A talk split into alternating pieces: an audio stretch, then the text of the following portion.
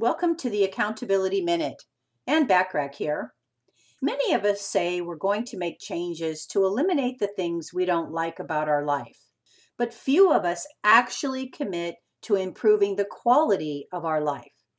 We stay in a job we don't like, maybe in a relationship that does not serve us, and we blame our circumstances on the hand we've been dealt in life. If you've ever felt like this, it's time to get a dose of reality.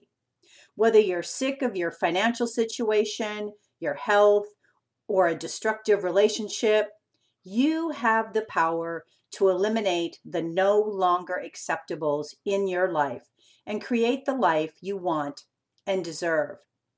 It could be something as simple as flossing your teeth.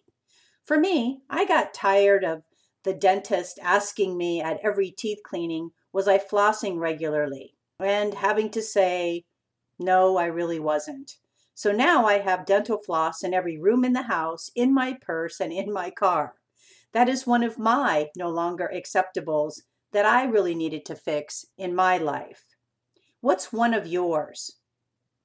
If you'd like to make more money, work less, and enjoy even better work life balance, check out all the great business resources at accountabilitycoach.com.